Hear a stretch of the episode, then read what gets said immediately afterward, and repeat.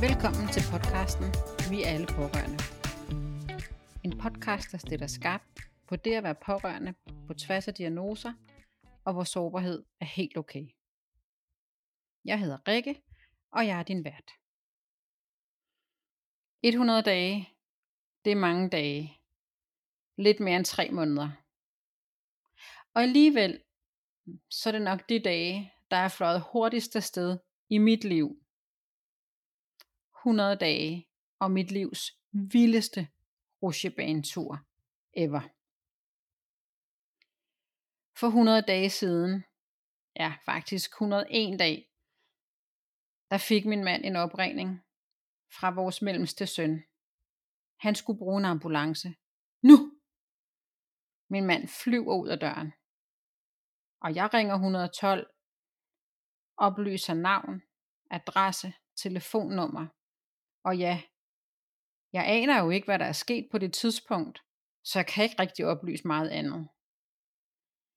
Men mens jeg står med telefonen i hånden og taler med alarmcentralen, så kommer min yngste søn løbende med sin mobil og siger, det er far, du skal tale med ham nu. Okay. Nu står jeg så med en telefon ved hvert øre øjeblik ser jeg til alarmcentralen. Min mand fortæller, at det drejer sig om vores ældste søn, som vores mellemste har fundet liggende på gulvet i sin lejlighed. Lettere forvirret får jeg rettet data. Alarmcentralen ringer nu til min mellemste søn for at guide ham videre. Så går der, hvad der føles som tusind år, før min mand ringer og siger, at vores ældste søn er kontaktbar, men kan ikke tale. Min mand pakker nogle ting og siger, at han vil køre efter ambulancen. Vores ældste søn bliver hjulpet ned ad trapperne og ud i ambulancen. Er sted med dem. Min mand ringer endnu en gang og siger, nu er de på vej. Men mens vi taler, ja, så stopper ambulancen, og en redder kommer og fortæller, at nu vil de køre med udrykning til Rigshospitalet. For han responderer ikke, som han skal i højre side. De mistænker en blodprop eller en hjerneblødning.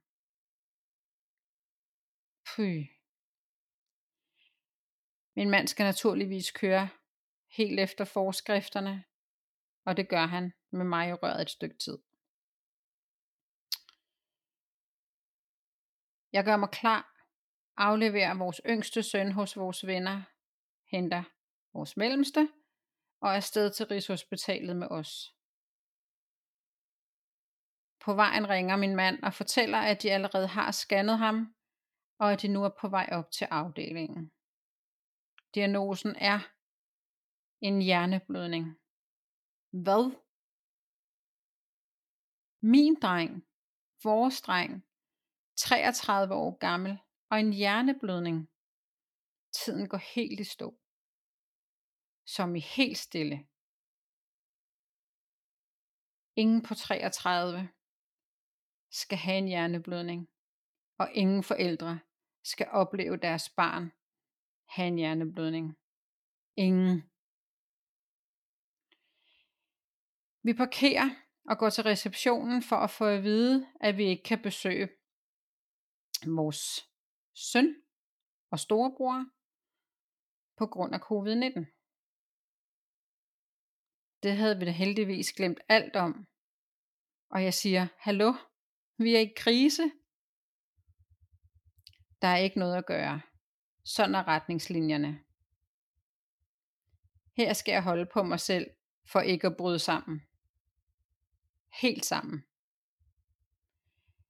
Det hjælper dog, min mellemste søn er her, og vi ved, at min mand er sammen med vores ældste søn og storebror. Vi ringer til min mand, som sidder på afdelingen, og han siger, hey, vi kan jo FaceTime, så vi med egne øjne kan se, at han er i live. Dog kan han ikke tale, men han vinker til os og det er bare fantastisk.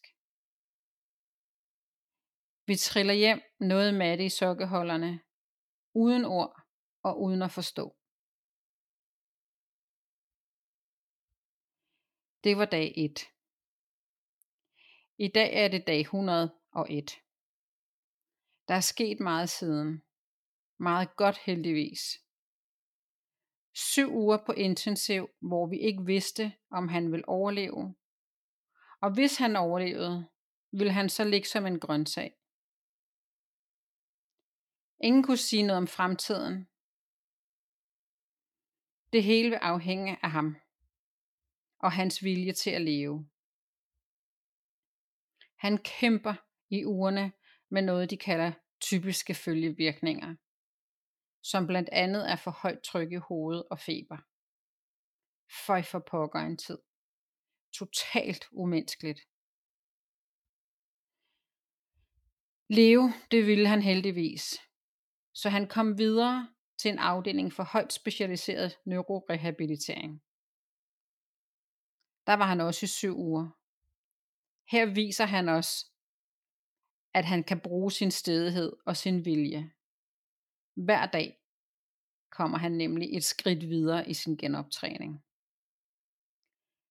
Han bor på første sal, men uden deres trappe og uden elevator. Så hans fokus er at komme op på de ben og gå. Dag 99 flytter han til et genoptræningssted med specialiseret neurorehabilitering, hvor han skal være i 8 uger. Nøjagtigt på dag 100, der går han faktisk sin første skridt uden nogen form for støtte og hjælp. Og det er en glæde ud over det sædvanlige. Det er lige før, at vi klapper mere i hænderne her, end første gang han tog sit første skridt som etårig.